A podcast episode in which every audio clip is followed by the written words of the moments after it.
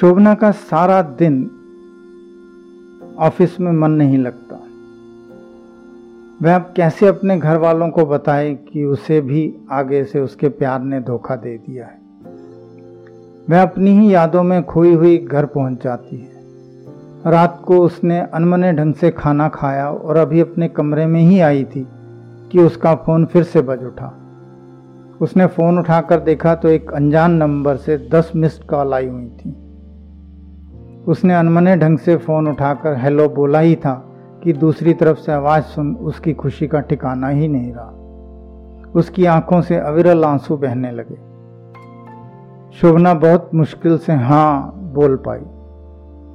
दूसरी तरफ़ से प्रवेश चिंतित हो बोला, क्या हुआ? तुम कुछ बोल क्यों नहीं हो? क्या हो गया? शोभना भर्राई आवाज़ में बोली, कुछ नहीं, बोलो। तुम कहाँ खो गए थे? ऐसी आवाज़ सुन प्रवेश कांपती आवाज़ में बोला, सब कुछ ठीक तो है? हम्म की आवाज़ सुन मैं फिर से बोला, मैं बहुत बड़ी मुसीबत में फंस गया था। मुझे अभी दो चार दिन ही हुए थे मकान बदले, कि घर से फ़ोन आ गया कि मेरी माँ को दिल का दौरा पड़ा है, जल्दी आ जाओ। मैं उसी दिन अपने घर को निकल पड़ा। शोभना गंभीर स्वर में बोली, तुम्हारा फ़ोन कहाँ है? प्रवेश बोला, फ़ोन जल्दी से घर में ही छूट गया था। ओह, अब माँ का क्या हाल है? यह सुन प्रवेश, बर्राई आवाज़ में बोला, माँ माँ बस मरते मरते बची हैं। ओह, आज ही घर आई हैं, बस इसीलिए तुम्हें फ़ोन नहीं कर सका। शोभना सक पकाते हुए बोली तो फिर अब अब अब क्या प्लान है? वही जो सोचा था, मैं कल सुबह दिल्ली के लिए निकलूँगा। आजकल कोहरा बहुत है। ट्रेन तो बहुत लेट चल रही है, इसलिए मैं यहाँ से अपनी कार में ही आ रहा हूँ। शोभना खुश होते हुए बोली, लेकिन इतने कोहरे और ठंड में खुद इतनी दूर से चला कर क्यों आ रहे हो? नहीं नहीं नहीं, मैं नहीं चलाऊँगा। घर में जो ड्राइवर है, वही मुझे दिल्ली छोड़ जाएगा। यह सुन शोभना खुश होते हुए बोली यहाँ भी एक घटना हो गई है। कहकर उसने प्रवेश को नितिन और माँ की सारी बातें विस्तार से बता दी। प्रवेश खुश होते हुए बोला, अरे वाह, क्या बात है, मज़ा ही आ गया ये तो। यह सुन शोभना गुस्से में बोली, अब तुम्हें मज़ा आ रहा है? इतने दिन से मेरी तो जान निकली पड़ी थी। तुमने एक बार भी मेरे बारे में नहीं सोचा। तुम फ़ोन करके ये भी तो बता सकते थे। मुझे तो बार बार यही लग रहा था, तुम मुझे मुसीबत में छोड़कर भाग निकले हो। आज दिन भर मैं यही फैसला करती रही कि अब मुझसे और सहन नहीं होगा। मुझे आत्महत्या ही कर लेनी चाहिए। अरे पगली, आज बोल दिया, लेकिन आगे से ये मत बोलना। मैंने पहले भी कहा था, मैं आज भी कह रहा हूँ कि शादी करूँगा तो तुमसे ही करूँगा।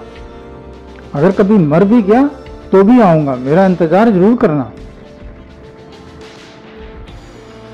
शोभना सिसक कर रोते हुए बोली, मेरे पास और कोई चारा भी तो नहीं था।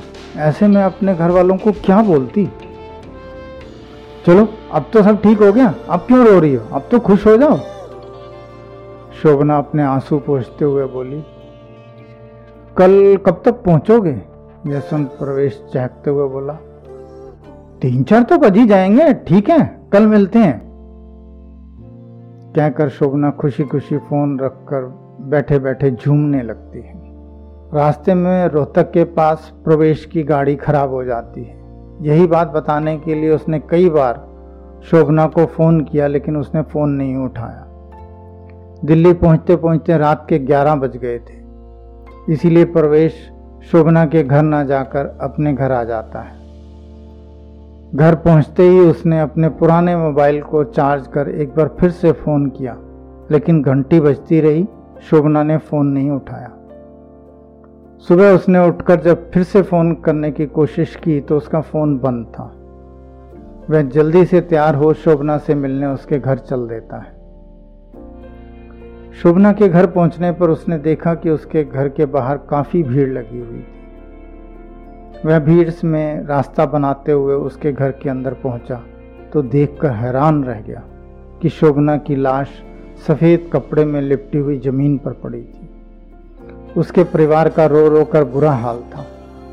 प्रवेश को समझ नहीं आ रहा था कि शोभना के साथ ऐसे कैसे हो सकता है।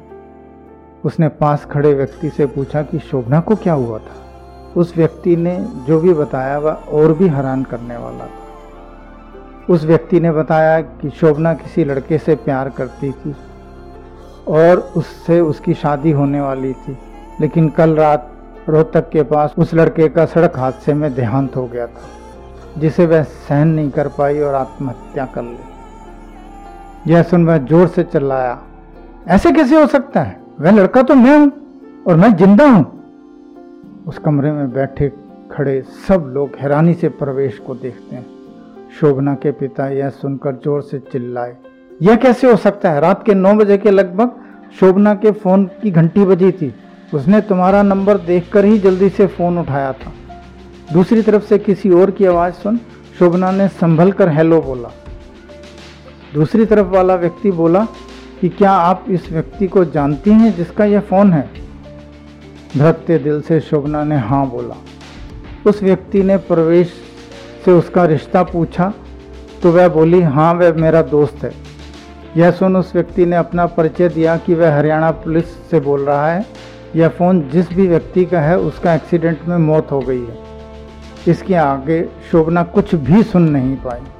वह उस समय हमारे पास ही बैठी थी और ज़ोर से चिल्लाते हुए अपने कमरे में चली गई थी कि प्रवेश की रास्ते में दिल्ली आते हुए एक्सीडेंट में मौत हो गई वह अपने कमरे में बिस्तर पर कितनी ही देर मूर्ति बन बैठी रही। हमें तो पता ही नहीं चला कब उसने अपने कमरे का दरवाज़ा बंद कर लिया और यह सब कर लिया। यह कह वह फिर से ज़ोर ज़ोर से रोने लगे। पास खड़े व्यक्ति ने हिम्मत कर प्रवेश से पूछ ही लिया, यह कैसे हुआ? प्रवेश भर्राई आवाज़ में बोला, रास्ते में हमारी गाड़ी खराब हो गई थी। उसे ठीक कराते हुए कब मेरा मोबाइल गिर गया मुझे तो पता ही नहीं लगा। मुझे तो रोहतक से निकलने के बाद पता लगा कि मेरा मोबाइल कहीं गिर गया है। वह व्यक्ति अच्छा हो सकता है जिसे भी वह मोबाइल मिला हो, उसकी ही एक्सीडेंट में मौत हो गई होगी और यह बेचारी आपकी समझ गलती कर बैठी। यह सुन कमरे और कमरे के बाहर खड़े सब लोग एक दूसरे से बात करने लगे। प्रवेश धीरे धीरे हटते हुए कमरे से बाहर निकल अधमरा सा अपनी गाड़ी में आ बैठता है। उनकी बातें सुन मैं भी सकते में आ गया कि विधि का विधान देखो। कई बार हम बिना कुछ जाने वह कर जाते हैं जो कभी वापस नहीं आ सकता। इसे हम परिवार की हठधर्मी का नतीजा कहें या फिर किस्मत।